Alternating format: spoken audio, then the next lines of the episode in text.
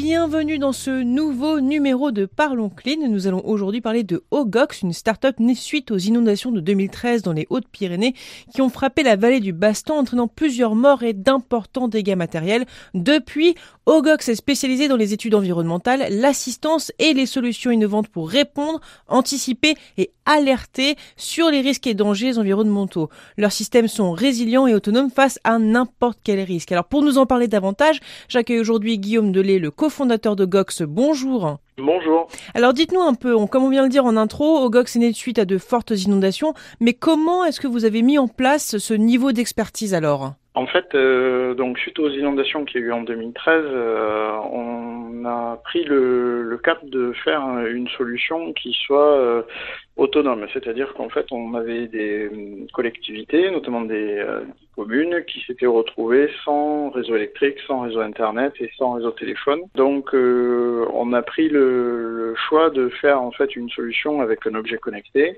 Flulix, qui ben, permet de recevoir et de continuer à avoir l'information du niveau de danger du cours d'eau, que ce soit en temps réel ou avec une prévision. Donc, expliquez-nous un peu comment ça marche. Est-ce que c'est pour les particuliers, les professionnels? Quelles sont les solutions, les services que vous proposez? Alors, l'objet connecté, lui, euh, s'adresse aux particuliers, au grand public, mais aussi aux entreprises et aux campings. C'est un, petit boîtier euh, qui est un petit peu plus gros qu'un smartphone et qui va se placer dans une maison, par exemple dans la chambre, dans la cuisine. On le met où on veut, on peut le déplacer. Ah, et ce, boîtier en fait a deux, deux niveaux euh, d'indication, donc l'indication temps réel et l'indication euh, à venir. Euh, ça fonctionne après comme un, feu tricolore, hein, vert, orange, rouge, c'est-à-dire ça, ça indique les, les, niveaux de danger. Et après, ensuite sur le sur le terrain, on a des capteurs qui eux vont nous donner des informations du terrain sur le cours d'eau, sur la neige si on s'intéresse à la neige, la pluie le vent. Voilà. Donc on, a euh, différents paramètres que l'on traite, euh, que l'on fait passer dans une intelligence artificielle et qui va donner euh, ces deux indicateurs. Voilà. Donc après on le, on peut le, voilà, le, le, déployer sur un bassin versant, donc sur un secteur géographique donné, et mettre ces objets connectés dans dans les maisons, dans les entreprises. Donc ce qui est parti euh, d'un certain endroit en France peut finalement s'adapter à beaucoup d'autres. J'imagine que vous essayez de développer ça sur tout le territoire? Oui, tout à fait. Euh, on est aujourd'hui euh, très bien implanté dans le, dans le sud-ouest et effectivement aujourd'hui on essaye de déployer sur d'autres secteurs et mais aussi dans d'autres pays. Alors, dites-nous un peu en quoi utiliser OGOX permet de s'inscrire dans une, dans une démarche de développement durable alors? En fait, euh, au travers des outils que l'on propose, les collectivités ont un accès à, une plateforme qui leur permet aussi de suivre euh, l'évolution du changement climatique. Ils vont pouvoir après localement euh, avoir des actions ou agir pour réduire ces, cet impact et essayer d'améliorer la vie des habitants euh, et, des entreprises pour limiter euh, le risque d'inondation, mais mm. pas forcément que le risque d'inondation. Il peut y avoir aussi le, euh, les feux de forêt, l'incendie notamment. J'allais vous demander quels sont les, les, les, principaux bénéfices de cette technologie, parce que j'imagine que ça a commencé suite aux inondations, mais vous l'élargissez à un plus grand, à de plus grands facteurs finalement. Oui, tout à fait. On s'intéresse donc euh, aux, incendies de forêt, de la même façon que, les inondations, mais aussi au glissement de terrain, en fonction effectivement des, endroits, des zones, des pays. Euh, on peut mettre euh, différents risques. En tout cas, au départ, on s'est intéressé à ce risque d'inondation. Aujourd'hui, on est plutôt sur, enfin, sur le, le catastrophe naturelle en règle générale. Alors, qui sont les principaux destinataires? Qui sont ces, ces gens chez qui vous installez cette, euh, ce, ce système? Les gens euh, chez qui on installe, c'est, ce sont des, des riverains des cours d'eau euh, qui sont dans des zones euh, dans des zones à risque. Alors soit ils ont été euh, inondés, soit ils sont dans des zones qui sont aujourd'hui connues pour être à risque euh, sur sur des crues euh, décennales centenales. Euh, voilà, donc on va installer ce système sur dans ces dans ces habitations.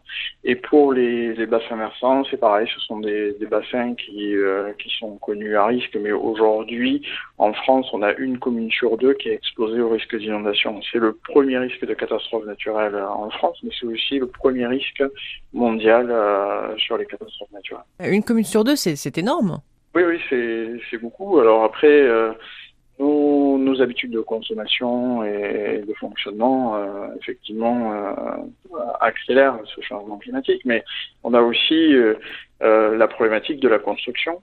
Il y a eu beaucoup de constructions qui se sont faites malheureusement dans des endroits qui n'auraient pas dû être. Et, mmh. et aujourd'hui, c'est difficile de, de, faire déplacer ces habitations ou ça peut être des, des maisons de retraite, des écoles, enfin des, des lieux il y a, il y a du monde et, et, donc on peut même avoir dans certaines situations des cours d'eau qui ont été enterrés. On, on a vu déjà ça et là pour euh, le problème, le problème ne fait qu'accentuer dès que dès qu'il y a une inondation.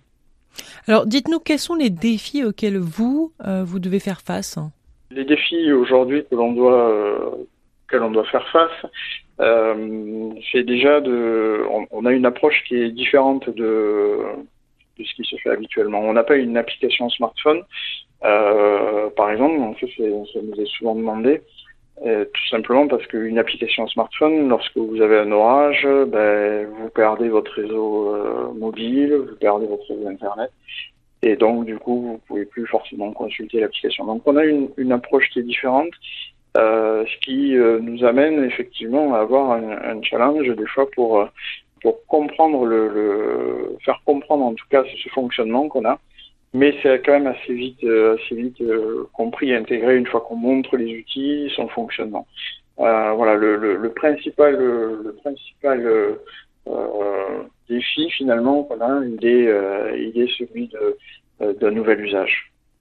Alors, dites-nous un peu, quels sont les retours qu'on a pu vous faire depuis que vous avez installé euh, chez certains particuliers euh, le, système OGOX Alors, les retours qu'on a, c'est qu'effectivement, euh, ça rassure beaucoup et c'est surtout, alors nous, on l'a prévu et on l'a conçu comme un outil qui va limiter le risque. Donc, ça permet aux gens, voilà, d'avoir une information 24 heures sur 24 et euh, de se préparer éventuellement à pouvoir euh, euh, monter les meubles, évacuer les voitures, si c'est des parkings souterrains, des choses comme ça.